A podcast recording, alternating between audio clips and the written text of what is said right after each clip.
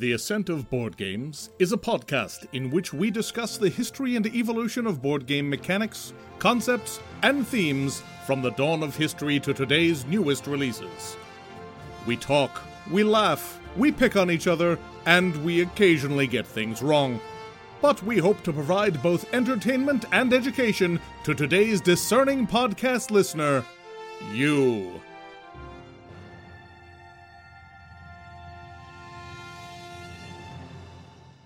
Happy New Year and welcome everybody to episode 51 of the Ascent of Board Games. This is going to be a heck of an episode.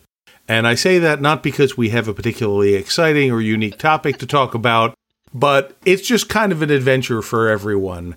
Mike has something resembling strep throat, and also apparently his microphone is doing weird things to him. Jayson is recovering from surgery. Minor, minor surgery. Minor, mi- yes, yes, minor surgery in his face. so I'm not going to go into all the details, but he's going to sound very stuffed up, and we appreciate his soldiering through and being here. I'm fine. Frank, I think, is fine.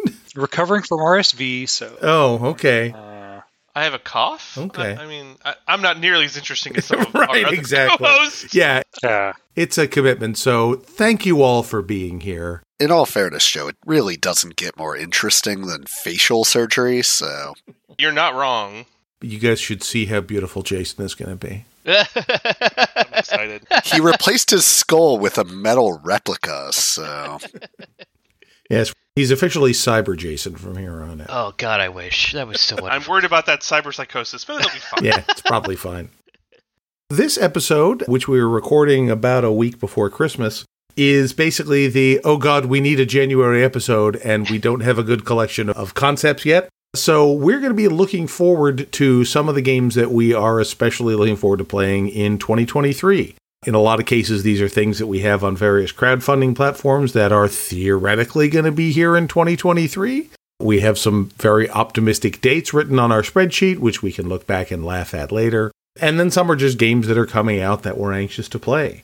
So we're going to sort of spin this one kind of like we did the previous episode, the 2022 wrap up, and just kind of go around the table and see what people are looking forward to. And we'll do it in alphabetical order like we did last time, which means I get to go first.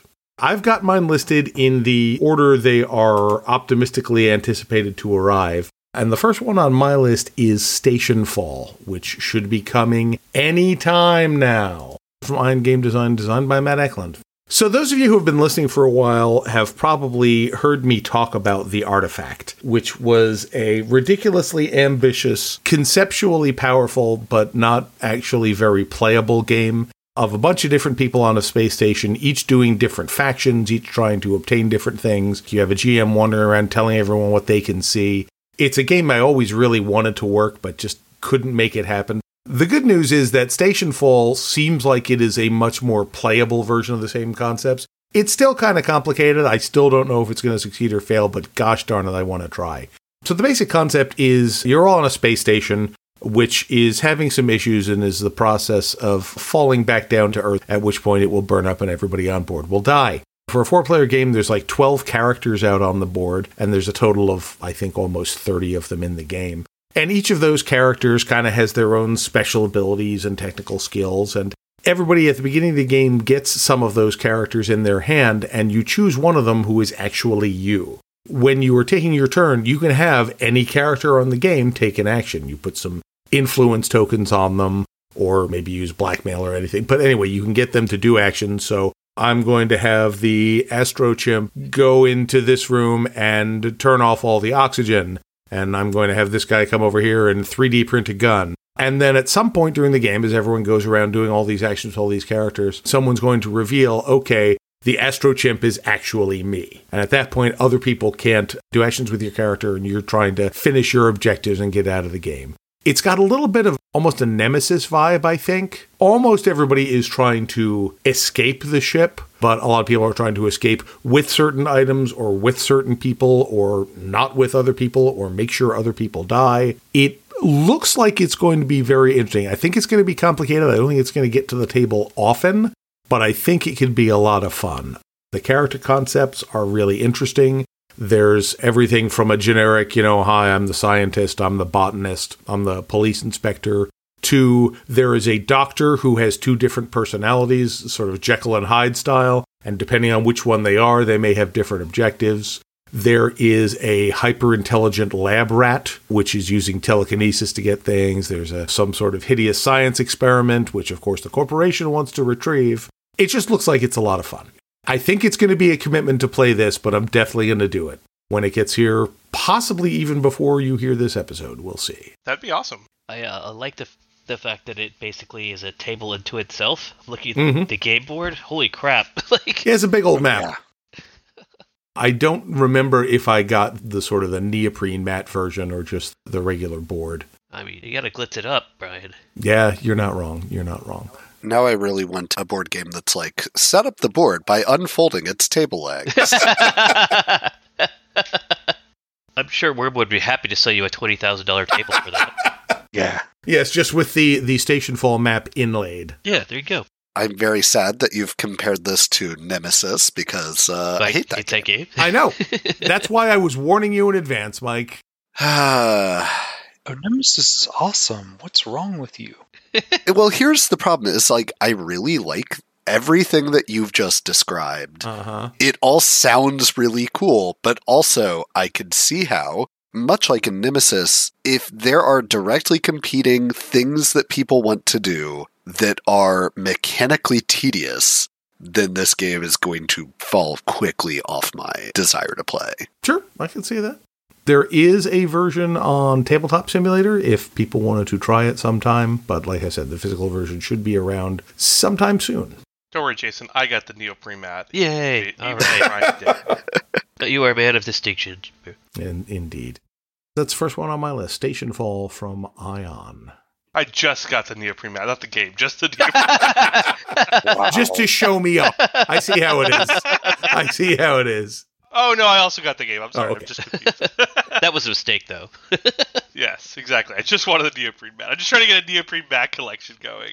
Yeah, frame them on the walls. It'll be very nice. All right, Frank, what do you have for us?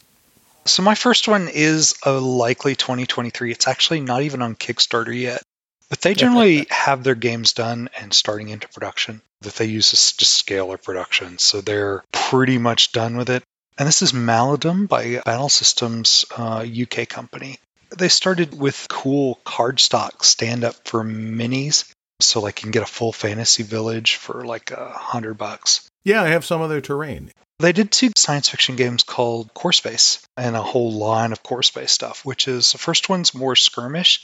Second one is more of a co op Space Hulk kind of crawl through an abandoned facility with a full campaign and everything. And their system's really solid, very miniature based, but they're doing a fantasy version called Maladum, which they're kickstarting probably in January.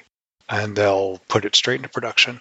This means that you're going to get a fantasy game with, you know, all the bells and whistles and battle systems dungeon terrain, which, oh my God, looks amazing. And I was a sucker for that Legends of the Dark 3D stuff, but this is a, a lot more interesting in terms of modularity and what they're doing with terrain and a solid system behind it.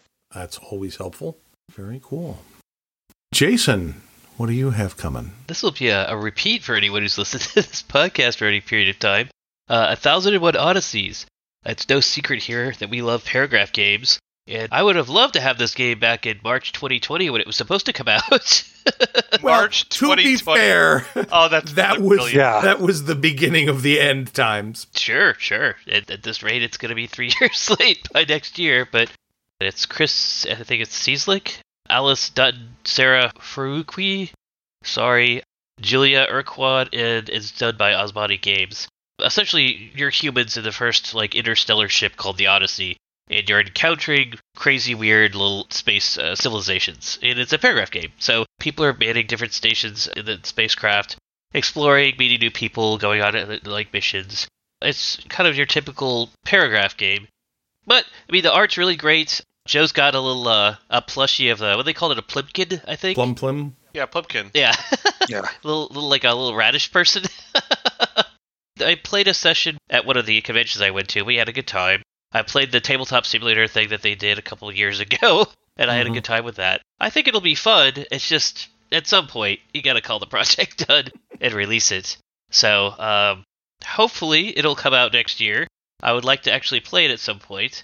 But yeah, I mean, it's I can't really recommend it because I don't really know if it's ever going to come out.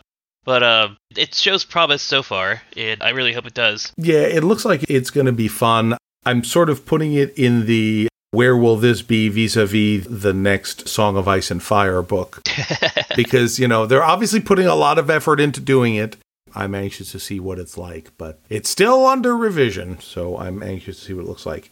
Yeah, I will give them credit. They have taken the time to actually kind of streamline some of the things and readjust things to kind of what seems like to me to, to improve it. So I, I'll give them that credit at least. Yeah, the art and the sort of humor style of it kind of reminds me of Star Saga. Oh, sure. Which yeah, yeah. longtime listeners Oh, will know yeah. is one of our all-time favorites. So I'm anxious to see this if and when it arrives. I vaguely remember playing this game. It's been so long now. I'm just not confident that this game's ever going to come out, really. I mean, the company has a pretty decent track record. This is definitely the most delayed they've ever had anything. Mm-hmm. I think what many people have found is that paragraph games are hard. Turns out there's a lot of editing to be done with the Yeah. cross references. But here's my question to y'all as people who actually backed this game. Have they given y'all any indication that would suggest that it is coming out this year? Or I mean, in 2023? yes. Yeah, definitely. What evidence is there that they like giving you word counts, which I'm like, I don't care about word counts. that means nothing to me. I think they released a new tabletop simulator module. It's like much like any Kickstarter game, they are doing the things that you would do if you're so going to deliver, which is they continue to be active on their Kickstarter, okay, like posting. Like they've posted, I don't know, 50 updates. They post one update a month. That each update has at least something new. It's mostly it's been like art Yeah. and assets, kind of showing how they've updated assets. They're doing all. so they the are things. making forward progress. Yeah, Yeah. they're Okay. definitely doing things. They're doing all the things that you would do if you're going to deliver on a game. Okay. They're not like apologizing. I mean, they are. They have apologized, but they don't have updates that's just like, "I'm sorry, right. my Yeah. cat exploded." There's definitely stuff going on. I hate it when your cat explodes. That Yeah, just it the- takes away everything. It's the number one cause of Kickstarter delays. Cats exploding. Yeah, one of the things they mentioned in a recent update is that they may just like do a short print run for backers of like, here's book one. Oh yeah, that's right. I did. did Yeah. that. Here yeah. you can go to at least get started, and we'll send the rest of it when it's done, kind of thing, which I think is fine. Yeah, they recognize the fact that they're way behind, but they're also like, "We want this game to be amazing," Mm-hmm. and that's what we're driving towards. So, I'm willing to give them the benefit of the doubt at this point. yeah, I think so. This is going to be one of those kind of games. I think when it comes out, that you just couldn't put into retail. The um, size of it, Mm-hmm. right? So something you really only get with Kickstarter, where the Kickstarter was so big, they're like, "Oh, cool! We like all of our dreams have come true. Let's go figure out our dreams now." Mm-hmm. You know? And yeah, this is that company's first big sprawling game. Mm. And those are a different kind of thing. They've done, you know, much smaller, impressive, but much smaller games. So this is their first big game. So it's taking them way too long. Yeah. And not to tangent too much, but I don't kickstart video games anymore on Kickstarter because if they are good enough to get through Kickstarter process, they'll just be readily available. And also, they take infinitely long to develop. It's true. I have also stopped kickstarting video games in general because of that. It is weird though how that is not necessarily true for board games because like you look at something like the first big one that I can think of like Gloomhaven Mm. or Kingdom Death like it is a miracle that Gloomhaven made it to a general release. hmm yeah, that was why they kickstarted. Is like no publisher in their right mind would do this. Right. I mean, for board games, like the number of board games that you can only get through a Kickstarter is way higher than almost any other medium. That doesn't happen to books. It doesn't like anything else that's on Kickstarter, right? Like lots of the Kickstarters, right? If they have a Kickstarter, the final result will likely be purchasable by you. For board games, that's just not true. Half the time, I'd say, right? Like they like, hey, we did a release on Kickstarter, and what they learned during that Kickstarter release is cool. This is our audience. We don't really have more audience out there. Yep. Yep. And so we're not going to do another print run where the three people who want it and failed to back it aren't going to get it. Yeah. That's just the difference with the way board game Kickstarter works. Mm-hmm. You guys got me curious, so I went back and looked, and the only crowdfunded video game I have on right now is Mask of the Rose, which is from the Fallen London Sunless Skies people. Oh yeah. And it's just because I love that setting so much. It's like a visual novel dating sim kind of thing, which is none of that is in my wheelhouse, but I love that setting so much, and it looks like it's going to be a lot of fun. Joe, what is on your list? So what is on my list, and also we might have played it by the time this episode actually comes out, is Deep Rock Galactic, the board game. It's a four-player cooperative board game based on Deep Rock Galactic, the video game. Joe, I really appreciate your optimism here. No, I mean they they are shipping this month, right? Like I may not have it this month, but they started shipping. yep, yep. But you said we might play it by the time this airs. Oh, hey yeah, man, right. hey man, And We- I appreciate that optimism. Joe lives in hope. instantly when they arrive. That's our stated goal. Would you take a look around your room and just tell me how many board games are there that we haven't done that? Shut up. That's why. Shut up. All right. So Deep Rock Galactic, published by Mood Publishing, designed by Ole Steiness. Sure. In Deep Rock Galactic, right, you were a bunch of dwarves who are traveling through a mine, trying to collect resources or do some specific mission. And there's a bunch of aliens there. The game is very entertaining. I'm pretty excited for the board game. I think the video game will kind of translate well to the board game aesthetic. It's really interesting to me because there's a lot of video games that are having board game versions come out at the present time. Yeah. Deep Rock Galactic is fairly far down on the list of ones that I thought would benefit from a board game version because it's kind of FPS y hmm and it just didn't strike me as a thing. So I'm curious to see how it comes out. Yeah, I mean, it, the translation I think will work really well. We'll see. I mean, Mhm. like, obviously, I may be wrong, uh, but I think it'll work pretty well. So they did it function area control game, Mhm. right, where you and your dwarves are trying to get to resources, mine them, and keep all the bugs off of you. I think it'll work pretty well. It's definitely going to feel a lot different than the game. I- I'm hopeful that they will kind of have the same general aesthetic. Obviously, since it's a first-person shooter, it's not going to have the same game aesthetic. Right. See, now I have to go look at some pictures because the game is very vivid, the video game, and I'm wondering if okay, no, it looks like the color palette in the board game is a little more sane. So, That is true. cool. Mike, is it Arkham Horror the card game? Brian, Sorry, Spoilers. spoilers. I mean, I am really looking forward to more Arkham Horror, the, the living card game. no, so I did not put that on my list because we actually just released a new expansion before the holidays. So we got that to play through. And Jayson and I, we've fallen behind, Jayson. I know, I know. But, but the problem is everyone keeps getting sick and I keep getting shipped out of state for work, so Yeah, it's, that's true. So my first one is also a Kickstarter. It's two, but I really just want to talk about one of them, and that's a duo of games from Flyos Games called Vampire the Masquerade Chapters and Werewolf the Apocalypse Retaliation. Both of these are role playing mm-hmm. board games, I think is the best way to describe them. They are a tactical miniatures games that have role playing choice moments that take place in the world of darkness, and I like all those things, so I've backed it. This is a relatively new company. They've not really done anything before this. So, you know, that's going to be exciting. Oh, sorry, some warning bells just went off. Yeah, yeah, but we'll see. They seem to have done pretty well. I've liked what I've seen of their material for the game, so Yeah, agreed. I don't think this is going to be for everybody. I think this is going to be very specifically, I'm going to tailor the group I play this with because I could very easily see people not enjoying it. Like those named Joe. Like those named Joe. I'm not a fool. I learn from my mistakes. What I'm in for a vampire, let's do it. Oh, I'm a big fan of the World of Darkness. I back this one as well, so hopefully Yeah. one of us gets it. I mean, ultimately, what we know is Mike doesn't actually understand what I don't like about games. that is true. Yeah. That is true. I think the one big problem I had with this company is that they started the Werewolf the Apocalypse Kickstarter before actually releasing their vampire game, which, from a business standpoint, there was probably some stuff going on with like White Wolf or whoever owns Werewolf at this po- or World of Darkness at this point being like, hey, y'all need to go. I could also very much see there being like, "Oh, well, what if they don't like vampire? Then nobody's going to kick werewolf. even though they are very different games. Mhm. Who's this done by, actually? Flyos is the publisher. The designers are Thomas Felipe and Gary Pitra. It's interesting because like Renegade is the one I think that currently owns the RPG publishing. They also do board games, so it's interesting it's not under their banner. There was also another recent Vampire the Masquerade game called Heritage, which I backed and got and have not really delved into yet, which is by a different company called Nice Game Publishing.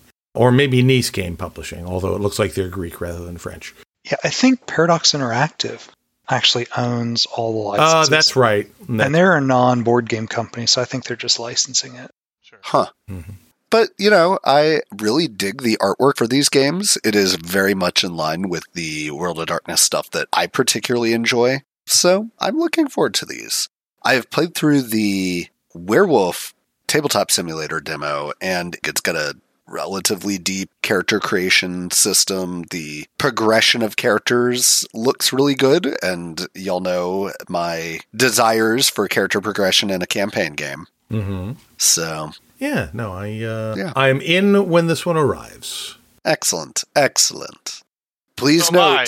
So I did not pressure anybody to play this, so it's not my fault. I'm hopeful that what doesn't happen is I don't play the first scenario of this game 700 times and cause me to hate it. That would be never happens, Joe. So the next one on my list, it's interesting because I always talk about how I really like long, epic, story-driven games, and most of the ones on my list for next year are not that.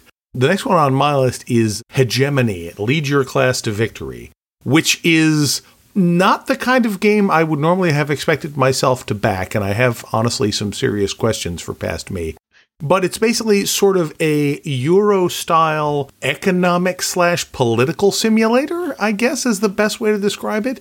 Each player is going to be playing the lower class, the working class, the stock market functionally, and the state. And you're going to be doing things like balancing health insurance and dealing with immigration. So it's got some political factors going on, obviously. It looks very well thought out. It's very asymmetrical. The production values seem very high, and I'm honestly interested to see how it works. I was interested enough when the Kickstarter came out to have backed it. There is various stuff available as far as demos and tabletop thing. I haven't really gotten into any of them, so this one is going to kind of be a surprise when it comes out. But even though it's not sort of my typical bag, I'm interested to see how it works. It has gotten very high praise from people like Cole Wehrle, who knows a thing or two about asymmetrical board games. I think it's going to be interesting. looking at the board design. Mm-hmm. It looks like this is going to be the kind of game where at a convention someone will walk by and say, "Look at that game," and say, "I don't." What is even happening right there now? There are a lot of spaces on the board and a lot of little trackers going back and forth. Or just a forth. big giant nope. I mean, yes, this is one that may wind up not being for me, but it looks interesting enough that I'm keen to at least get it to the table once and see what happens. Oddly enough, I totally want to play this because Okay. this is actually my kind of not really Euro, but or 2 Mhm. Euro for Euro players or something. And because I didn't say it earlier, this is by Hegemonic Project Games, designed by Vangelis Bagiartakis and Varnavas Timotheou, which, uh, like I say, I'm guessing is a Greek crew. So we'll see how it goes. Yeah, just like zooming into this, like just the craziness of this board is utterly fascinating. Don't think of it as crazy. Think of it as full of options. The question is, is this board bigger than Stage Fall or the same size? I don't know. I mean, everybody has their individual player boards, of course, to keep track of the different things, but that center board looks pretty big. there's a lot of stuff. it's a big board with a lot of workers and jobs on it. You know, we'll see. I may wind up regretting this one. I may like it a lot. I'll let you know when it gets here. So let's see. My next one is pretty easy. It's in our wheelhouse. Artisans of Splendid Vale, designed by Mhm. Nikki Valens. This one's starting to ship next week, so we might have it by the end of this year. Future Brian says, I've got mine. We'll definitely have it next year. Mm-hmm. Renegade Games is publishing this one, which is yay them. They're on fire lately. I know. Really? They really are. They've got John DeClaire and Nikki Valens, I, two of my favorite designers, so I'm good happy. crew. This is a big old campaign co-op kind of thing. She's doing a few things different in this one. First of all, every character has their own paperback book. It's like 300 pages. Yeah, for each one. And so you have your own text and your own kind of parts of the narrative. So it encourages everyone to read events. And parts of the narrative will only show up if that character's in play. Mhm. But also, these are all crafters. So the entire purpose for going out and killing monsters and such is to gain items for crafting. So you're really focused on the artisan part of that. The game itself obviously is paragraph driven, but then uses the kind of storybook from Mice and Mystics and her own quirky circuits. So it's got that model for really quick setup, and it just looks nice. Everyone has their own sheet for how they craft, so there's a different mechanism there, an idea that just really makes me happy. Yeah, those look fun. I know. Okay, so besides Frank, who has already ordered this game, I have. Every time we talk about this game, I get closer to buying it. Mhm. I think it's Yeah. like incrementally, just like buying it on Game Steward. Yeah, for me, I saw new game from Nikki Valens. It's like, well, I'm buying that. Yeah, it'll probably make it in retail as well. So One thing I wanted to mention about this game because it was interesting to me when I was doing some lookups this morning, I found an interesting thread on the Geek about it. Nikki Valens is a very outspoken LGBTQ plus advocate. And all of the characters in this game are in some way on that spectrum. They're gay or asexual or queer in some fashion. And that was one thing that when I was thinking about the game, it's like, you know, well, I mean, I'm as straight cishet white guy as you come. And I was like, well, that might put me off a little bit. And then I was thinking of a thing on the geek that I saw, and it's basically like, oh, so basically I'm having to play a character that is not like me, like all of the gay players for most of the history of board gaming. And they put in that perspective, it's like, oh yeah, no, that's a good point. It is interesting. The character work on these looks very reminiscent of the new trend in animation, especially kids animation, that Yeah. follows along with, oh gosh, what is that series called? Steven Universe? Steven's Universe. Mhm. yeah, Mm-hmm. I can see it.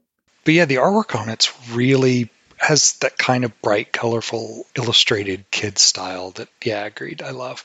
And also, instead of miniatures, it's all these amazingly gorgeous, cute meeples Mm-hmm. that I'm kind of slightly smitten by, which is weird. They're adorable. Yeah, they had a set of this out at uh, Gen Con, and it looks amazing in person. Like, it's really Yeah. striking. Yeah. This was also on my list. I didn't put it on my top five, but I'm looking forward to it.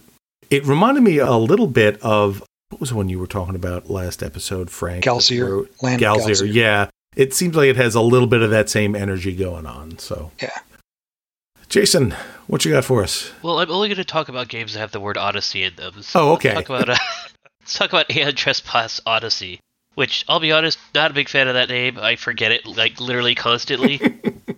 it's designed by Morrison Wil- Wilnicki and by Into the Unknown. This game was supposed to release in January of 2021, but as of three days ago, it just came out at my house anyway. All 38 pounds of it showed up. it's so funny. The box itself looks like it's deliberately a nod to Kingdom Death Monster. It's Mhm. literally just a white, super long coffin box, like Kingdom Death Monster. With spot UV for the everything. Yeah, totally. Yeah, yeah, it's it, almost impossible to see what the logos are on it. Like, I was like, well, maybe it's just the pictures aren't picking up on. No, you just can't see them in real life. Like, this is a really odd choice, guys, but okay. Essentially, it's a it's a cooperative game, very much like Kingdom Death Monster. You are basically it's a boss battler. The kind of differences here are, first of all, it's very Greek inspired. You are traveling around a world map in the Argo, which is like a comically huge version of like a Greek ramming ship. Like it has like freaking structures and, and like a forest on it. The story is that the gods have been destroyed by something called the Primordials, and Mhm. the few human heroes around have tamed the Titans and are piling them like freaking Neon Genesis Evangelion mechs. I'm like, I'm in, I'm in, let's go. So part of the game is that exploration, moving the Argo around, managing the Argo, developing your Titans, equipping them. And then the other part is like finding the bosses and fighting them.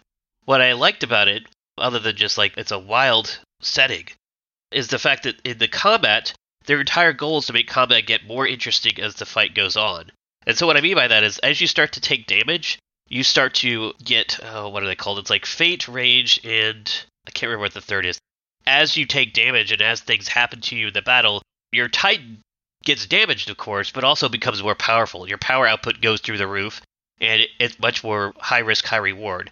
So it's like, well, I could avoid this damage, or I could take it because my next punch is going to be incredibly powerful. So a lot of the combat, from as I understand it, is like trying to get like tokens assigned to the monster that'll make the next person's attack much easier, but it might mean you get your shit kicked out of you for a little bit, and maybe you might not survive. The Titans are kind of I would say they're kind of disposable, but you will have more Titans than you need. So like just like in Kingdom Death, like, well, I really like this character, but their genitals got crushed and then their legs got torn off. So I guess I'm not using them anymore. I have very high hopes for it. I hope it lives up to at least some of them because I've got a lot more of this crap showing up at some points. Jayson, my biggest problem with this game is that all of the bosses can just be beat by throwing both thrusters forward while screaming. no, no, no. This is off of Eva, Mike. So you have to have an existential oh, crisis. right, right, right. Okay, okay. I have to have to self-examine my own depression, That's right. No, and no, then no, I Mike, win. Mike, don't self-examine. Never self-examine. You're an anime character. You don't do that. yeah, yeah. The first part of the game is just running away until someone drags your ass back into the mech Yeah. pilot it. but yeah, I'd love to Use the call over and over and over again. yes, yes. Acts one through three. Refuse the call. For viewers like me who are not anime watchers, this is all really funny to a small subgroup of people. Yes, yes, it is. Man, Jayson, you're not kidding about how they ripped off. Oh my god. box oh yeah, it's, it's hilarious. Oh yeah. Oh man. Like just look at the map design. Like uh, it, The it's- showdown board is absolutely wait. It, it looks. I mean, you could swap it with the Kingdom Death showdown board Uh-huh. and, Oh yeah. and not notice. But the weird thing is, the core box is three campaigns. Yeah. five that we're going to get, and mine shows up tomorrow. So yeah, nice. Well, lift your legs. That's my recommendation. Jayson, I'm hype. I'm in. Let's do it. All right. Sure. Yeah. I just need two more players. We'll be all set. Uh, Uh, I mean, sure, I like playing games. Excellent. You're Allegedly. Well, there we go. yeah, I would love to get this out, guys. That means I have to learn it. Crap. but yeah, like I think at some points, like the actual boss minis have different levels where your titans are crawling all over them, trying to get to weak spots and stuff. So it's gonna be a bunch of nonsense, but I'm hopefully it'll be fun nonsense. Excellent. I like. That. But the yeah, sound of that's uh, Aeon Trespass Odyssey. Again, the worst name I've ever come across, but uh, hopefully a good game. Oh, great. They also have stupid, pointless pinups as well. Man, they really just jack Yeah, all oh, their yeah. shit. Yeah, yeah, yeah. It's like, what if we used the Kingdom Death business model, but actually produced product? Uh, uh, excuse me, Brian. They actually uh, released within a year of their release date, so it's definitely not the Kingdom Death model. Fair enough. I need to know how many nymphs Jayson has on the way. All of them? You know what? I have none of them, Joe. Believe it or not, I didn't buy any of those. Yeah, the nymphs they did actually before the Aeon Trespass Kickstarter uh, is kind of a minis Kickstarter. Again, very like Poots did with Kingdom Death to start minis to get the sculpting flow going. And so they did yeah. pinups. Oh wait, that that reminds me. I completely forgot to mention they have a crossover with uh one of the games we all played together. Uh, there's a crossover of the freaking Middara in it. Believe it or not. Oh wow! of Yeah. course there is. Of course there is. One of the Titans is based on Remy. I'm like, well, that's getting fought. No, no, no, it's based on, Ooh, ba- Nice. based on Nyx. Nyx. Oh, Nick. I was gonna sorry, say, the evil I one. put- Yeah, sorry. I put my hand on her shoulder. she's she's utterly defeated. You win. Okay. yeah, you're right. It's Nyx. Let's travel to the 1980s Why? In New Orleans, Louisiana. Vibrant city of music, food, and magic. I'm not going to keep reading the, the ad copy. That's but that's I was tempted to for a minute. It's The Dark Quarter, designed by Evan Derrick, released by Lucky Duck Games and Van Ryder Games. And I'm pretty hyped for this one. It's a cooperative app driven adventure game. Yay! Yay! We love those. We indeed. love those. Comes with a bunch of different scenarios. The setting is what really bought it for me. I really like the feel of like a 1980s New Orleans type game. I was like, oh, that sounds great. I'm in. Oh, I totally want the cast a deadly spell thing going, which it kind of has. And one one person knows what that means. Yeah, I'm feeling like a Gabriel Knight. Yeah. It's like New Orleans, deadly magic everywhere, curses sold on every street corner, voodoo priests and creatures of the night everywhere. I think it's going to be a lot of fun for sure. I really like the way they've done their locations as interchangeable cards with unique art on them. I think that's fun. And also, I really like the look of the dice because they're fancy, ornate dice that are still readable, Mm-hmm. which is a, a hard balance to strike. Yeah. Well, it's like they've got the filigree as like a border rather than the number itself. Mm-hmm. It certainly looks pretty. Yeah. The game is very striking. It has a very specific tone. Mhm. It's hilarious that all the item cards have QR codes on them Yeah. to be read by the app, which is hilarious. Nice. That's like Lucky Duck's Yeah. whole thing. They do it like half their games. Yeah, so I'm excited. And yeah, they definitely know how to do apps. So they've had some of the more impressive app driven games. Yeah, they did a Destinies, which I really liked, and Divinus, I think it's called. Divinus is on the way that looks interesting. Yeah. Yeah. That was the one where they figured out they could do QR codes without making it look like a QR code. I'm like, oh, you finally got there. Good for you. Oh, yeah. And like all the characters are supposed to be very kind of rich. This is like telling the story of each of these characters as well as the story that you're going through. So, Nice. which I think will, will work out pretty well. Yeah, the one thing that I worry about slightly just from looking at the pictures is it looks like the character sheets and this kind of thing have a lot of little cubes on little tracks. And if that's not a two layer board, those They'll be two cube- layer. They are. Okay, good. Because those did it with- cubes with would go Destinies. all over. Yeah. Okay. They did it with right. Destinies. Good. Okay. All right. Interesting. Mike, what else do you got? All right. So next on my list is uh, Frosthaven, which is uh, Amazingly, no one's mentioned yet. yeah. I've closed my page. I don't, I don't know it's nothing. Cephalofair Games and Isaac Childres. there we go. That's what I was looking for. Yeah. Y'all, it's more Gloomhaven. And you think I wouldn't be excited for this one since Brian and I just finished up my fourth campaign of Gloomhaven on a Too digital many. copy that we streamed, Too many. but it's so good. I'm ready for more. We've done all the Gloomhaven. We're ready for new stuff. And it looks so good. I'm looking forward to this. I want new characters. I want new mechanics. I want the improved missions designed so that they are a little less straightforward than what was in Gloomhaven. yeah, you got the city building element. I want Frosthaven, I and I'm excited to play it. There are copies popping up all over the country. It might have arrived by the time we release this podcast. Or it might so. not have. Yeah, I know. Future Brian here. It did not. I mean, sure. I kind of got that after my one and a half playthroughs of that game. Like when we were doing, um, what was it? Uh, Forgotten Circles? yeah, when we were doing Forgotten Circles, I was like, oh, cool. I still like this game, but also there wasn't like enough new stuff since we weren't all playing new stuff. It was just like one Mhm. new person. I was like, well, Mhm. cool. This isn't enough new stuff to kind of drive this forward. Yeah, yeah, I played through the Jaws of the Lion campaign, and the new characters in that, as well as the new mission designs, which were a lot more varied, got me super excited for Frosthaven. Yeah, I'm really looking forward to it. I mean, the game engine is brilliant and there's a lot more new stuff. I think Jaws of the Lion also showed me that they learned a lot from their character standpoint because the characters in Jaws of the Lion are a lot less cookie cutter than the characters from Gloomhaven.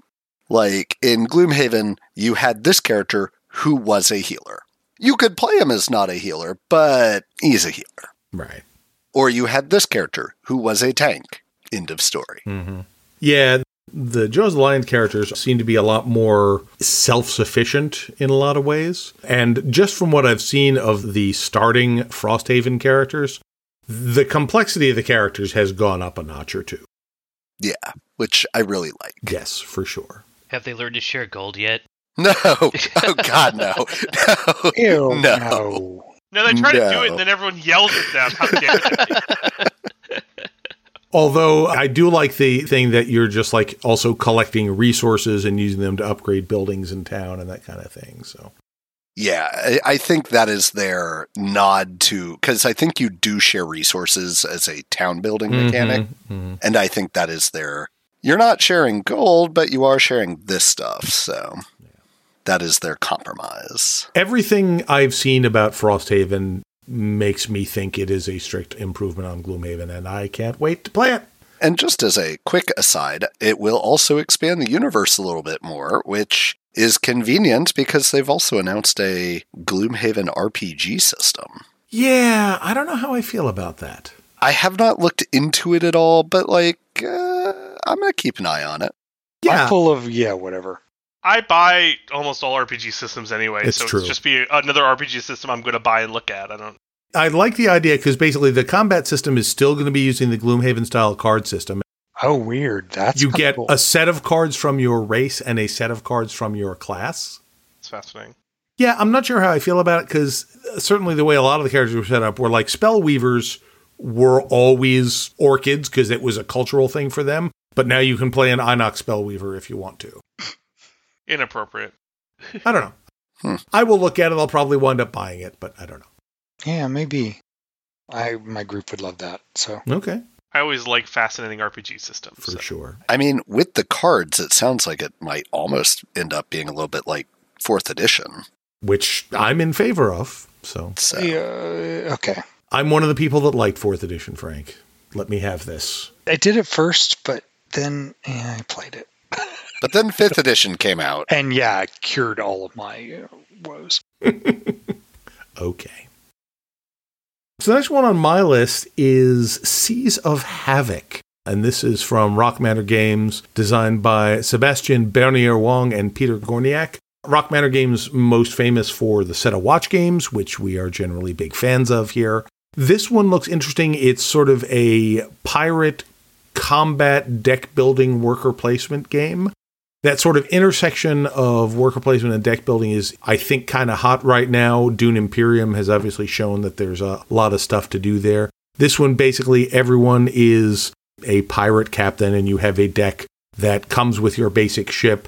And among the things you can get from the various markets where you send your worker boats out to and where you're gathering resources are new cards for your deck. And the cards will be things like move forward two spaces, move left or right one space, and then fire. So it's basically controlling how you can move in kind of the combat and exploration system. Don't know a ton about it yet, but there's a lot of different characters available. There were two expansions that were part of the Kickstarter. I got one because the other one basically looked like it was just a couple more player colors, and there are six in the base game, so I didn't feel like I was needing it. It looks interesting. There's a Kraken expansion, which who doesn't like a Kraken? So yeah, this just looks like it's going to be a fun game. And like I say, Rock Manor has a good tracker record with me. This one is currently scheduled to come out spring-ish, so I will report back on it when I have it. Cool. That is all I have to say about that. My next one is actually kind of weird because it's Pericle Gathering Darkness by Long Dog Games. Hmm. And this one doesn't even claim to be a board game. It claims to be an app driven tabletop RPG, okay, which is okay. Okay. Claim. those are certainly all words. Yeah, totally. And uh, yeah, it's definitely app driven. But the designers are very familiar with the Tristat games, basically the fantasy Ah, trip. okay, yeah. And I know you're a big fan of those. all those solo adventures for the fantasy trip.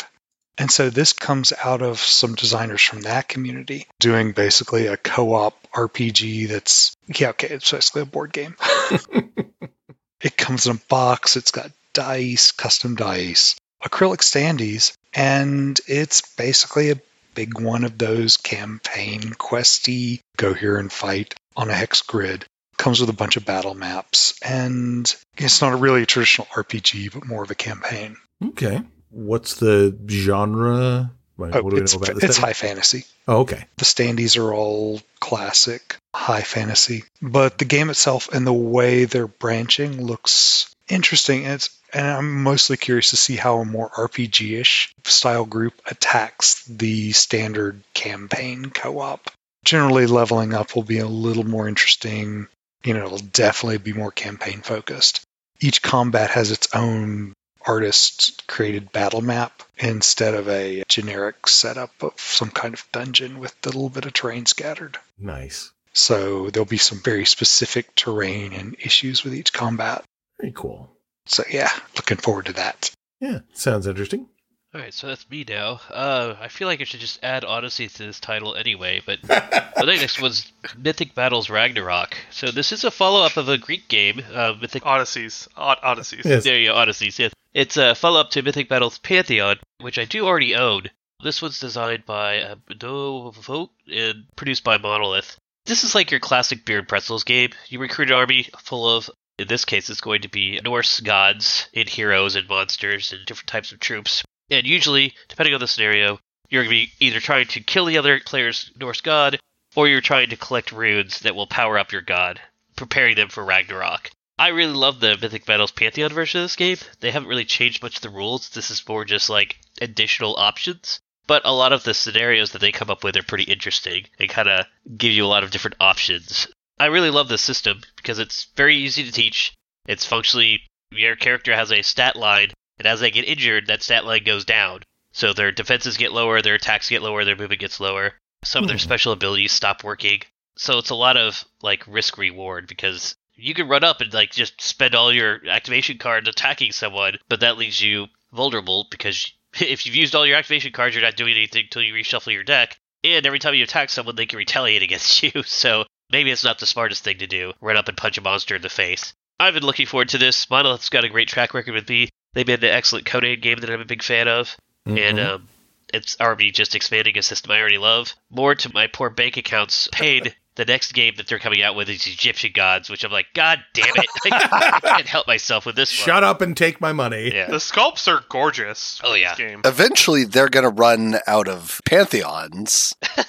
Oh, you Yeah, say that. Eventually, like Eventually. a hundred years from now. But will that happen before Jayson runs out of no, that's no, it will not. God, no. Yes, exactly. They haven't even gone to the Middle East yet. I mean, Mhm. Really? Yeah, yeah. Get the Chinese gods. You're like, oh my gosh, the Uh-huh. Chinese mythology be all you over. the guys. I mean, come on, we're just gonna. Yeah, I'm I'm holding off here. If they go to Central America, though, I might be in trouble. That would be fascinating. so yes, lots of potential for expansion. Oh God. Yeah.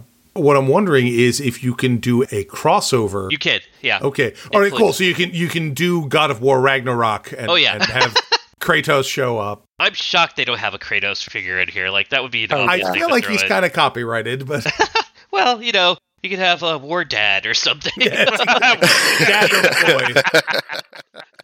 And by the way, just as an aside, if anybody hasn't played God of War Ragnarok, it is brilliant. Oh, okay. Yeah, I know. I need to. Really? I haven't played a God of War since the first one. Should I start now?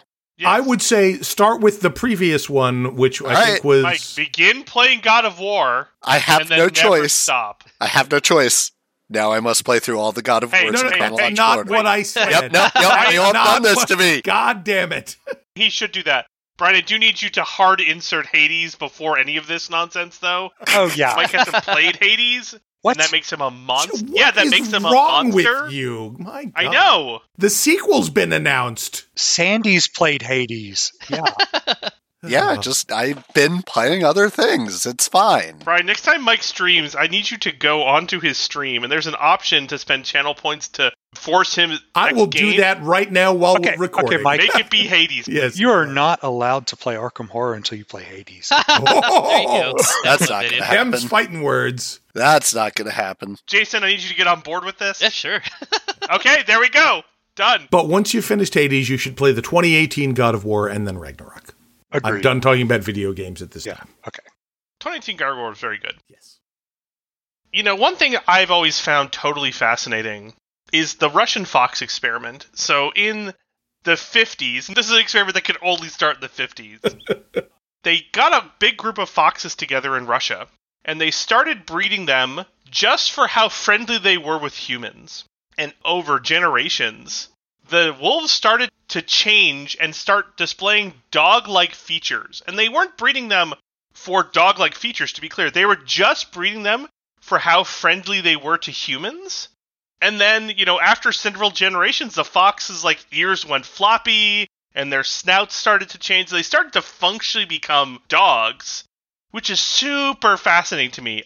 This experiment has always just been it's just so crazy how close lots of animals are to the domesticated versions we have today. Right? Like mm-hmm. in seven or eight generations of foxes, they were functionally dog equivalents. Right? They are not dogs, they're still foxes, obviously. Right. But they were extremely friendly. They started having floppy ears. They wanted to play. Right? Like they just became very quickly domesticated after not that many generations, right? When you kind of think about how wolves transitioned into dogs, how fast that process potentially was. My heart hurts for how oversimplified you just explained that experiment. Mike, Mike, we don't have time. We We, don't don't, have have time. We don't have time. Let me explain. No, there is too much. Let me sum up. But just know, for listeners out there, I gotcha. No, no, I We'll release an addendum. A lot of that experiment. Sure. Mike and I can have a longer conversation as an addendum to this episode, where we just go in depth about this experiment. There you go, our first special episode. I'm in. I've always found this experiment super fascinating, right? Just like as an outsider, it's like that is a fascinating experiment. It's fascinating that they did it. It's fascinating that it started in the 50s. And so when they announced the Fox experiment, designed by Elizabeth Hargrave, published by Pandasaurus Games, I was like, I'm in. Let's do it. I'm down. Obviously, Elizabeth Hargrave is well known for doing Wingspan, which we as a group have uh, Mixed feelings. mixed feelings about, let's call it It's not good. the internet likes it a lot. I think ultimately the internet decided that it was the next, Best game ever. The next Catan. well, next terraforming Mars. Like, oh, this is new terraforming Mars, but with birds. And we were like, eh, no, it's not, because it wasn't. It was a different game. no, Ark Nova is the next terraforming Mars, but with Exactly. But I, I- you know, I think Wingspan had some clever ideas about it, so I'm really excited to play this game. It's a strategy game, right? Each of you individually is raising foxes, right? It's ultimately a points game, right? You Mhm. over the course of the game, you want to please patrons who want foxes with specific attitudes, right? You want to do studies, and you also, I think, each round they award the friendliest fox gets a certain number of bonus points. For everybody here on the podcast, uh, replace the word fox with coffee, and I think it'll make a lot more sense as to why Joe is so excited about it. Oh, it's Viva Foxes? it does give me like I'm looking at the Kickstarter right now, and it does give me very much like a Viva Java sort of jive without Huh. that weird collaborative effort that Viva Java has. I'm game. I like Viva Java. I like that you can roll half a pip on the dice. Mm-hmm. Oh, there's dice rolling about. Yeah, it's how they randomize the foxes. Right, you roll all of their statistics in essence. I'm in, Joe. I don't have the background to this experiment, but it looks like it might be interesting. Yeah, Joe did a well enough explanation of it. It was yeah, yeah. I adequate didn't, for I a didn't do anything with non-scientist. scientific rigor, but like it's it's pretty fascinating. Cite your sources, Joe. Uh, okay, uh, So, like, well, Wikipedia?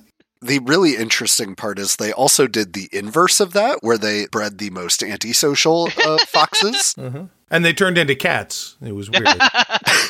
weird. That explains so much. But yeah, just got like absolutely just vicious, horrible little Asshole foxes. foxes. Okay. Great. Uh, Also known as cats. Mike, I think you're up. It's me. It's you. Well, I am looking forward to a game that's called Tidal Blades 2 Rise of the Unfolders, which is interesting because uh, this is a game by Druid City Games and is designed by Tim Eisner and Ben Eisner. But I saw Tidal Blades 1 come out on Kickstarter and it was a worker placement game. It didn't really catch my interest. I do like the artwork though, it's got really fun artwork. Very fish people, Hawaiian watercolor pastel colors to it. Looks great. But then Tidal Blades 2 came out as a storybook adventure game, and I was like, well, I'm a sucker for an adventure game, so I kickstarted it. I've played the tutorial on tabletop. It was quite enjoyable. I really like the combat system in this game, which is a card based battle system similar to Gloomhaven, except you are putting out cards on a 3x3 grid and then on your turn, you are activating either a lateral or horizontal on that grid using the card that you just placed on it. And so you get a selection of things that you can do based on the cards that you've inserted into this grid. So you are making not only choices for this round when you place the card onto the grid, but also for future rounds. So I'm looking forward to this one. And this is notably one of the first Kickstarters I did not pay for the minis because the standees that they were shipping had the artwork, which is what drew me to the game in the first place. And I was like, the minis do not capture the, I don't know, Zeitgeist? Personality. the personality Yeah. of the artwork quite as well. So I was like, yeah, I'm going to pass on minis on this one. You know, having played through Mike's favorite game. uh, Jayson, what's Mike's favorite game? Arkham Horror. Arkham Horror. No, no, no, no. The game we played through recently that Mike hated. Oh, um, What's that? Oh, God. Uh, Train the game. train game. Train game. Oh. Uh, oh yeah, Vagrant Song. Vagrant yeah, Song. I just Vagrant played through Vagrant Song recently. I 100% buy that, like, acrylic standees might, in some cases, and maybe all cases, be better oh yeah. Yeah, than uh, plastic sculpts. The best part of Vagrant Song is those amazing acrylic panels. yeah. You Um, couldn't and- do art. Townsfolk Tussle tried, but it still doesn't look as good as those Vagrant Song standees. I know. Yeah, and it's like I can totally buy Mike just like not getting minis because those acrylic standees look so good. hmm Yeah. So I'm looking forward to this one. I cannot comment on the story or the universe. They did release a supplemental RPG for the Cypher system, uh, which we Mm. played. I remember it was fine. Roll good on a d20. We played a really long campaign of that. Thank you very much. We did. Yeah. And I could not roll good on d20s. The dice are really gorgeous. I really like the blue in the dice. Yeah. I'm hoping that the actual inlay on those dice come out well because they are a transparent blue that then have the non standard sides engraved into them. I'm looking forward to this one. Not especially my genre, but sounds cool. I would give it a shot because you're my friend. Yay! Yay. Next one on my list, we finally get back to the long story game kind of element. This is also my first one, which is not from Kickstarter, it's from GameFound, and that is Sleeping Gods Distant Skies, designed by Ryan Laukat from Red Raven Games. And this is, as the name implies, the sort of sequel to Sleeping Gods, which is one of my favorite games of the last few years. Now, wait a minute, wait a minute. Did you finish Sleeping Gods? Sleeping Gods is not a game that you finish. I have finished games of Sleeping Gods. There is still much more to discover. Gotcha. Gotcha. Yeah, you make it through like a tenth of the world on each quest. Yeah, it's a real big world, and there's a Come lot on, guys. stuff The going mass never ends. It must be lived, right? Come on. Yeah. So this is a slightly different take on it. You're in a plane instead of a boat. I mean, that sounds like it's kind of minimizing the thing, but they've done a lot of things. They've souped up the characters so that instead of like the, I think, nine characters that were in the base game, there's only five. And they each have story beats. They're making decisions as they explore the world that sort of change the way they are and the way they interact with people. The combat system is largely the same. And the combat system is one of the things I really like about the game, where you've got this little grid of enemy abilities and you have to decide where to put your damage. In the new version, there are going to be boss fights, which rather than being the little playing cards, are actually pages in the book and are going to have much bigger grids of things that you're going to have to damage. There's obviously a lot still to be revealed about this one. It's still in development. It's scheduled to ship maybe in August or so. But honestly, I liked Sleeping Gods so much. I backed this one on day one and am anxious to see what more they do with the system. Yep, totally. My number two is again a fantasy themed cooperative campaign because I have a type. I just it's a thing. This one's Hegemonia, and uh, it's coming from Lautapelit. Lautapelit. Ah, the Finnish people, yes. the Finnish people, yeah, the other Finnish people who didn't do Galzyr. Mm. They published Eclipse, you know, which is such an amazing game. And their games are very Euro, very well thought out.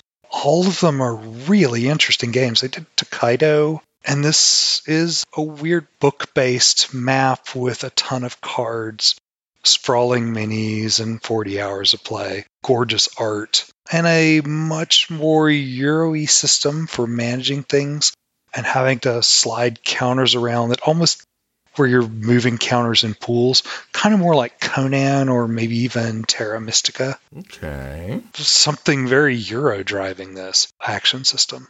And of course, it's gorgeous. It's well thought out. It's going to be a giant box that fits perfectly. Like if you've ever seen Eclipse, the second Dawn of the Second Galaxy, it has the best thought out box organizer ever Wow. considering the complexity of the game. It's one of those where you almost want just for how easy it is to set up. Okay. But yeah, it looks lovely. I do love games where you just open a book and that's your map, man. Oh, it's so oh, good. totally. Yeah. Mm-hmm. Mm-hmm. Sleeping Gods does that. Yep. Absolutely. What did I say? I do love games that do that, Brian. I like Sleeping Gods a lot. Yeah, I had fun when we played it. I enjoy Sleeping Gods. I was just curious if you actually finished it before you start the next one. I think your priorities are messed up, Mike. And base games is standees with miniatures as an option. Mm-hmm. Not acrylic though, which Uh, well, ah pity. But yeah, that's that. interesting. All right. Next. All right. Yeah. Again, it doesn't have Odyssey in the name, so I feel like I've failed myself. Earthborn Rangers is the next one I'm looking forward to that hopefully will deliver next year by a whole bunch of people Andrew Fisher, Brooks Flugaur-Leavitt, Andrew Navarro, Adam Sadler, Brady Sadler, and it's produced by Earthborn Games. What drew my attention to this one is this is a cooperative, customizable card game. It has some of the same people that worked on the original Arkham Horror Living card game. Oh, who likes that?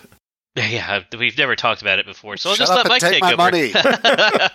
the idea is it's, it's actually a hopeful game, so it's like the direct opposite What? of Arkham Horror. Yeah, humans are. All you need to do to Arkham Horror to make it good is instead of all the chips being negative, you make them all positive. You just make all the target numbers higher. It's fine. yeah, it would, it would definitely We, and feel. a we've lot talked better. about that. This one, humans are living mostly in harmony with Earth, and you are playing an Earthborn Ranger whose job is to make sure that that balance and harmony stays. That could be something like going and removing a dangerous animal. It could be helping some humans fix some solar generators. Each person's playing a different kind of character class, and you would modify and adjust your deck as you go through the game. It's very open world and explory, and there is a time element where certain quests have to be completed by a certain time or they won't be available, or you have to, you know, go somewhere at a certain time for it to trigger. They do have a uh, tabletop simulator module that me Mike, I think Curtis actually played a long time ago. Yep. And from what I understand, it's changed quite a bit since then. But I'm still really looking forward to this one just because the, the pedigree is really good, and I kind of like the idea that they're trying to go with. Unfortunately for them, their reach kind of exceeded their grasp. They were trying to they were trying to produce this game in an ecologically friendly manner, which turns out is almost impossible for board games. Big surprise there, but they gave it a try, and I salute them for the attempt. Fair enough. This is one of them locally sourced board games. Organic Yeah. free range. I think their biggest problem was trying to find tokens that were like made out of some plastic that didn't take a million years to biodegrade. Oh yeah. Mm. but yeah, That looks, looks looks good. promising. Yeah. Yeah. I like the art a lot.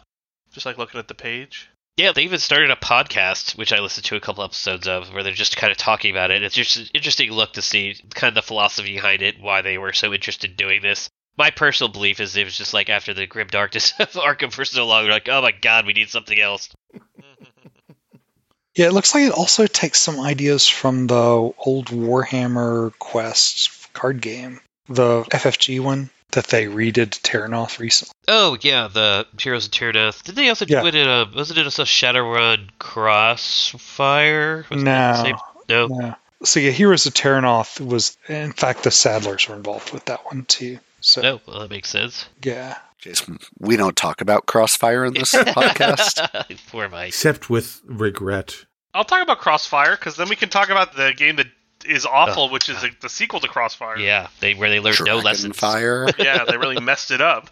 oopsie. We've already had that discussion. We, Yes, yes, we have. Let's We're still angry about No, it. God, no. Oh, so Jodorowsky's Dune then is what you're oh, saying. oh. God. This is our last episode, folks. It's been a good run. Sorry, this is totally off topic, but I saw someone use one of those AI art generators, Joe, to generate Tron as inspired by Jodorowsky. It was Oh, wild. That sounds Oh, yeah. amazing. I'm in. All this stuff sounds really complicated. Let's just go back to the golden years of comics, where you could make cool comics and no one cared about what you made, and it was great, and then you sold them and you got points for it. That's the way real life works. You get points for things. So I'm talking about Age of Comics: The Golden Years, designed by, oh good lord, Okay, Como Simini and Selena Gonclaves, maybe? I don't even, uh, by Lyris Games. They're a Italian company. I apologize We're now. very sorry. Very, very sorry. It's a worker placement game. You place workers and then you make comics. You publish comics and then you deliver comics. it's kind of a point salad game where you get points by publishing comics and accumulating fans and earning money, but got to pay attention to taxes, you know, generating new ideas, improving print quality, stuff like that. It's just just a generally kind of point salad game. Mm-hmm. The theme is kind of what drew me to it. I think the theme is really interesting. I've never played a game of printing comics, and the art on the game is really nice, right? It feels very of the time from a comic standpoint. So I think it looks really cool. I'm really interested to play it. Yeah, sounds promising. Again, I think the theme has to be the driver for something like that, Mhm. but nothing wrong with that. Yeah, it's funny. Usually, you see Silver Age and, and the modern Bronze Age stuff for comic books. The Gold Age tends to get neglected a lot. You certainly Yeah. don't see movies made for it or anything. Yeah, the theme just really spoke to me, and it's like, oh, this will be fascinating. I'm interested in giving it a try. I mean, you'll probably end up, you know, being just a normal old worker placement point salad game, but Mm-hmm. Mm-hmm. I think the theme will pull it along nicely. And just to be clear, there's nothing here that is like publisher specific about here. No. You're not specifically running, you know, Marvel or DC or who. No, it's kind of that makes intentionally Sure. non-specific. That is probably a wise choice yes. from a lawyer standpoint. Mike, you have anything more you want to talk about? I do. I'm going to hand my next submission over to Frank. Oh. Frank? Yes, how to sneak in You dirty more cheater.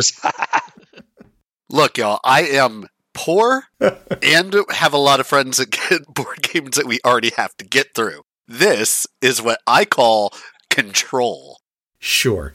Yeah. So uh, let's see. This would be a high fantasy campaign co-op game. Wow, what a surprise! I needed a sixth one. This is Divinity Original Sin, the board game, which has been long delayed. This one was originally designed by Lynnvander, based on the Divinity Original Sin 2 computer game. First of all, the things you have to know are there's a Quercus miniature. It was an auto buy for me. Quercus is actually a skeletal cat being ridden by a knight errant squirrel. The adventure is a classic Baldur's Gate D&D kind of computer game, which I think is the best computer game ever made. It is so good. We did it multiplayer, and oh, it's amazing. And this is a board game adaptation. Lynnvander designed it, fluffed with it for a long time, and basically Larian Studios, who is actually the publisher of this game, fired them, took development back into house, and have been working on it for a year, and they think it's ready. Hmm. And Larian doesn't believe in things like deadlines or anything. It'll be done when they're happy with it. Yeah, that, Baldur's Gate 3 shows that off very well, actually. I mean, I support that approach. It would have saved us a lot of heartache with Cyberpunk and yeah. Yeah. And yeah, Baldur's Gate 3 is still a pile of crap, and they have actually put a date on it, which is unusual for them. So we're going to get Baldur's Gate 3 in August. But yeah, they finally say, yeah, it's ready. And it has all of the Divinity Original Sin chaos of creating some water around your opponents, then lighting it on electricity, or throwing a poison cloud and setting that giant poison cloud on fire. And it's basically a recreation of all the characters from the original game. Hmm.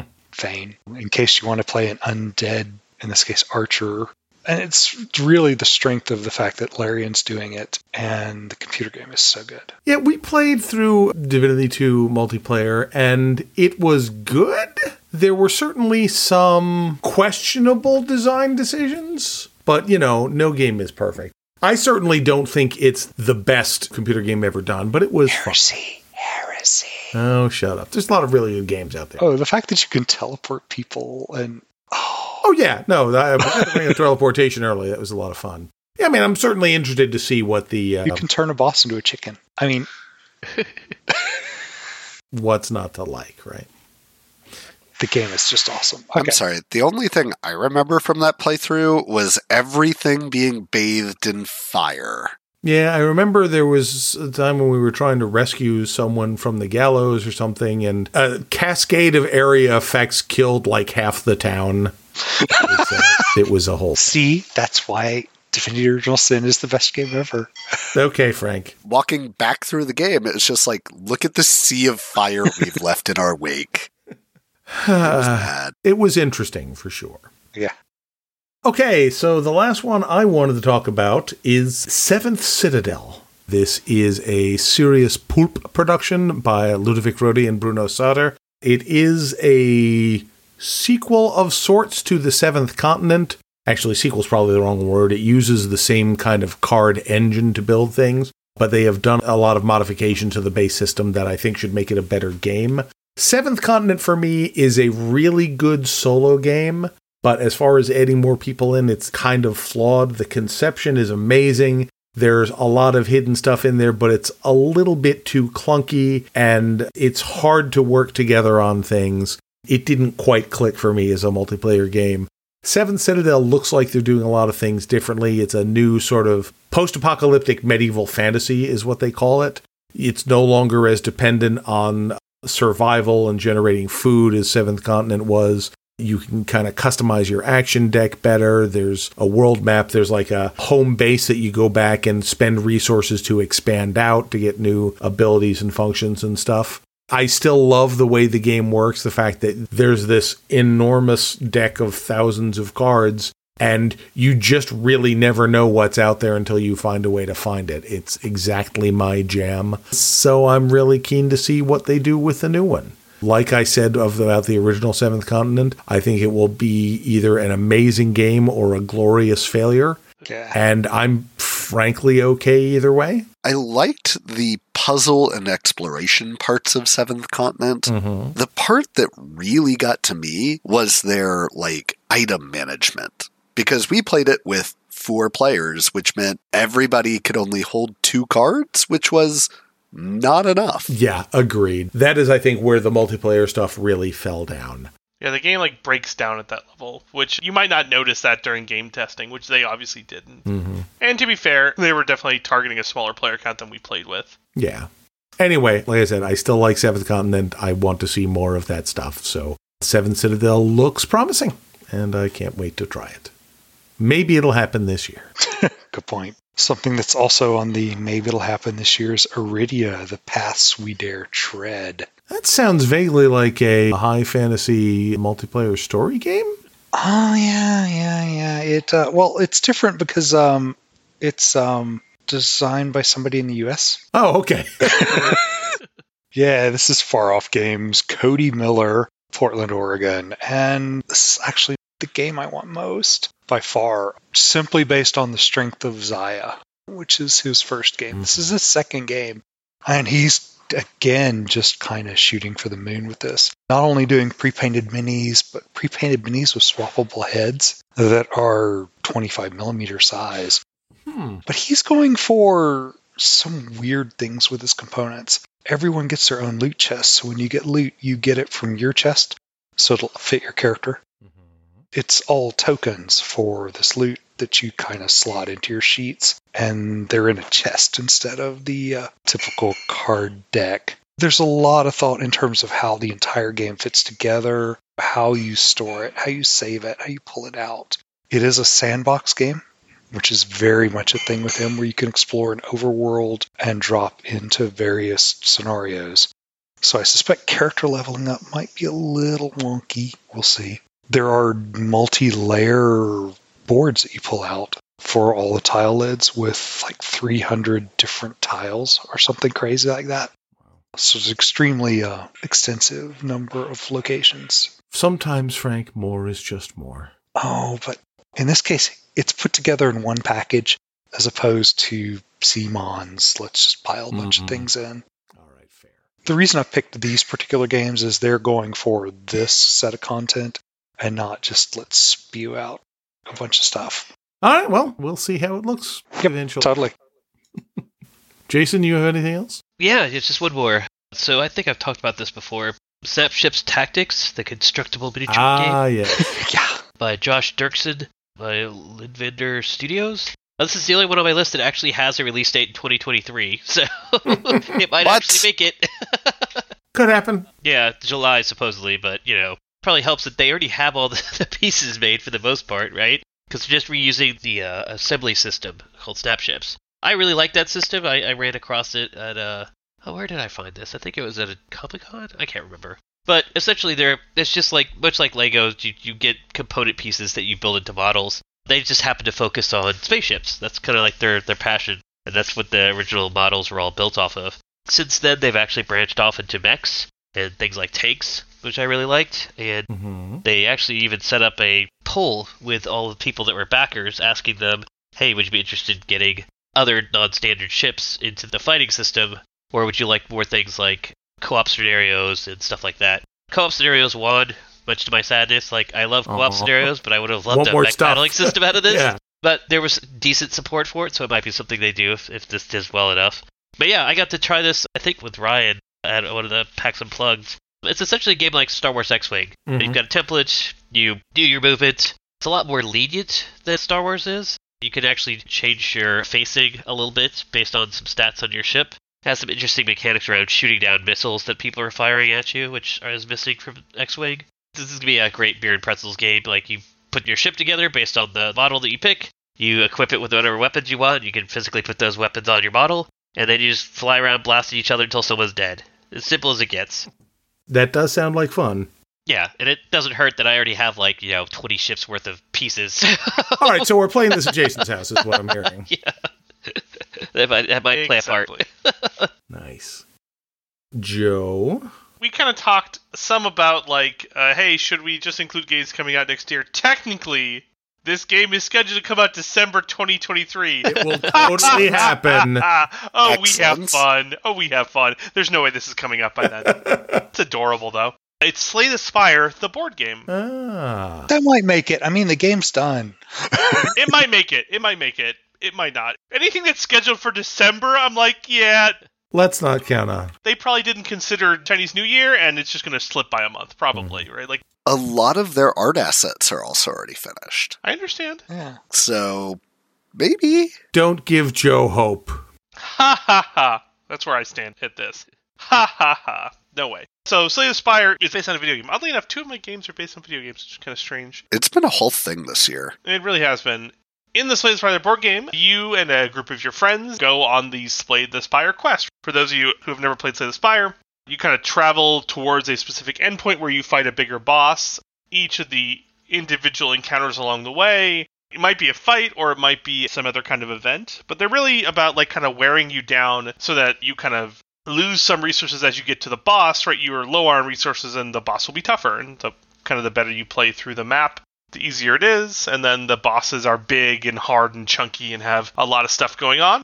I've watched a fair amount of reviews before deciding to back this, and everything I've seen looks like it's gonna do a good job of representing what is fun about the game. It also has a couple of additional components which make multiplayer with it look to be looks like it's gonna be actually a lot of fun. You can like block for your friends or block for yourself, and one of the things that can be hard in Slay the Spire is like so it's a deck building game at its core. Mhm. And you can totally get an unlucky roll of the dice, as it were, and draw a bad hand and just get rolled in some encounter. And like when you play with a couple different people, the likelihood of everyone getting a bad draw is a lot lower.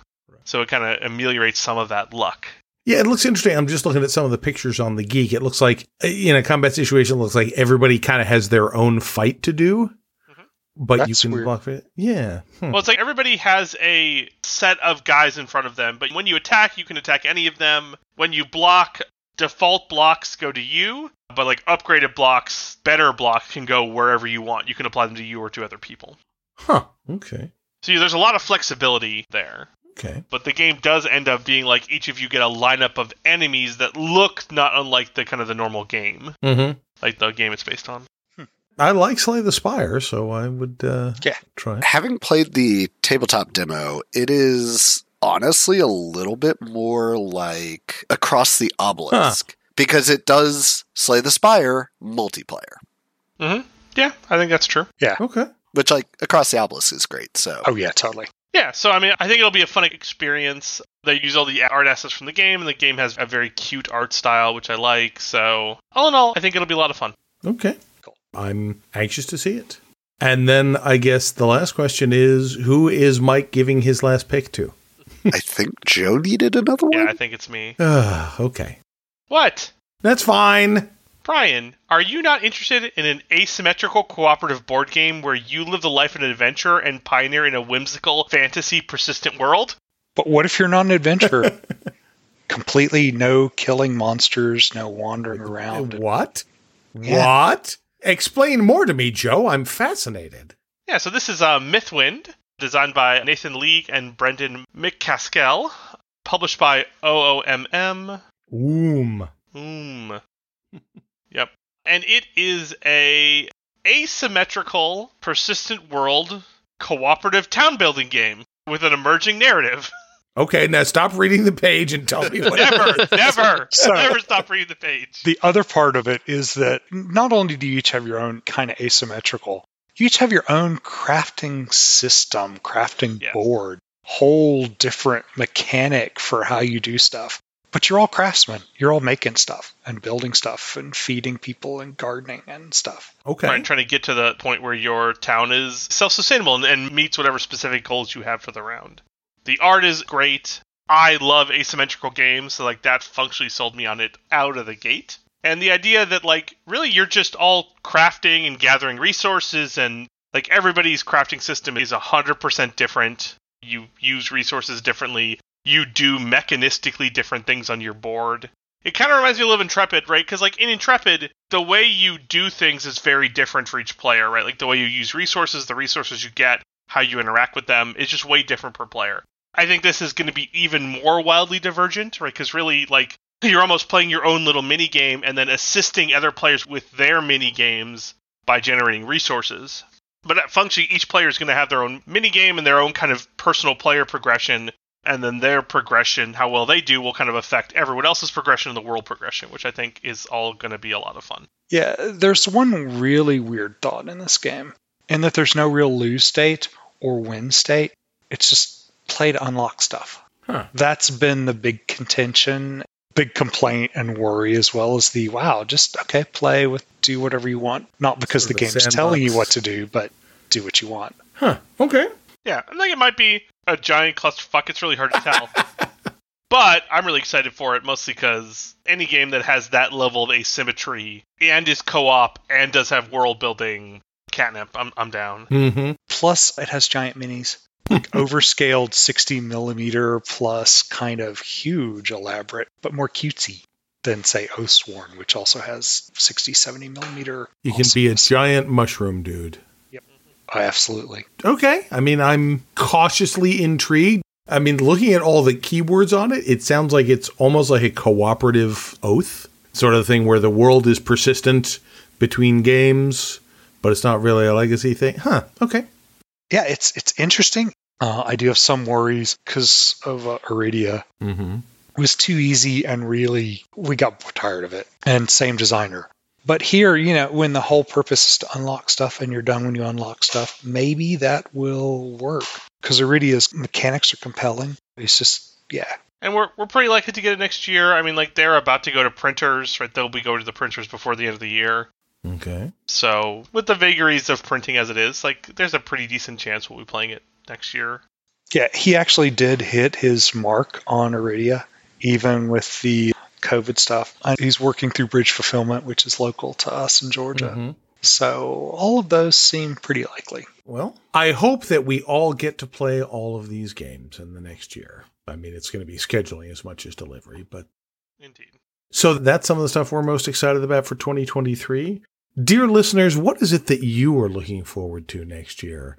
I mean, in the board game arena, we can't help with global pandemics or anything else like that. Honestly, we can't help with the board games either. Just we'll tell you some good stuff. But yeah, let us know what you're into, what you're looking forward to. One thing I wanted to bring up before we Mhm. drop off, I didn't have it on my list, but I thought it was worth highlighting. Batman the Arkham Asylum Files, which is being made by Infinite Rabbit Holes.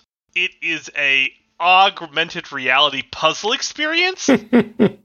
it's not a game, but it's diving really deep into augmented reality in a way that I don't think we've really seen before Okay. and I am really excited to try it. It will either be super great or a giant cluster, and it's really hard to know which one right now. But all the people who are involved with it, I really like, and so I think it has a pretty high likelihood of being at least fascinating in some way. Okay. I've backed it, and there's like, I think the full back was three full episodes, right? One episode Mhm. they're releasing Q1 next year, and then the other two will be later in the year. I mean, I think if nothing else, we can say that that's a theme for a lot of our 2023 stuff is that this might be really cool or absolutely terrible. hmm And it's impossible to know which one. Possibly Oh, yeah. even after you play the game, we still may not know which one. all the augmented reality stuff looks really cool. It's done by a group of magicians and puzzle game designers. Okay. I think it's the right mix of people, right? Because they want to give you like these surprises. It's really cool. I'm sorry, did you just say it's designed by magicians? Yes. Yeah, magicians. Did you see Box One? No. Did everyone here play Box One? Yeah, I played Box. I've One. got a copy of my house. I haven't played it yet. Do it. Do it. It's do really it. nicely put together. It's an alternate reality game put together by magicians. I, yeah. Huh. And sold in Target, which is the crazy thing. yeah, It's real good. do it. It's awesome. Promise. Okay. Box one. hmm By Neil Patrick Harris, or with Neil Patrick Harris, I guess. You know, magician. yeah. yeah. Well, I mean, Famous like- magician Neil the, uh, Patrick Harris. I mean, like it's the logical extension of that. I think ultimately of like, oh hey, everybody takes their phones and you can like see like, oh, this thing has something animated hidden inside of it. Yeah. It's either going to be really cool or really not. It's Oh yeah, impossible to be sure. Yeah, no, for sure. Looks interesting regardless. agreed. In the meantime, like I said, Happy New Year, everybody. Stay safe. Try not to have anyone performing surgery on your face if you can help it. But if you do need it, do hundred percent get it.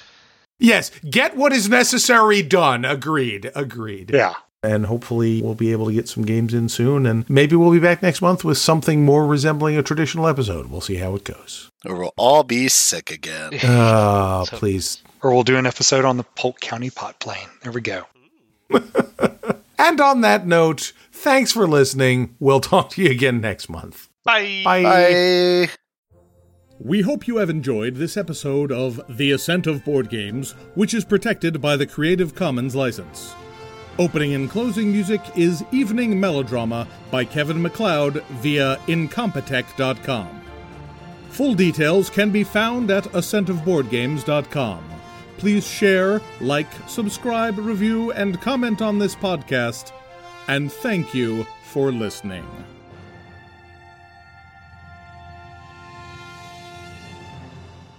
I apologize for any coughing I forget to mute on. That's all right. Like I said, I'm used to it. Well, future you, I apologize too. Thanks, Joe. This is future Brian. Ah! What are the lotto numbers, future Brian? Man, if I knew that, I would not be sitting here recording this.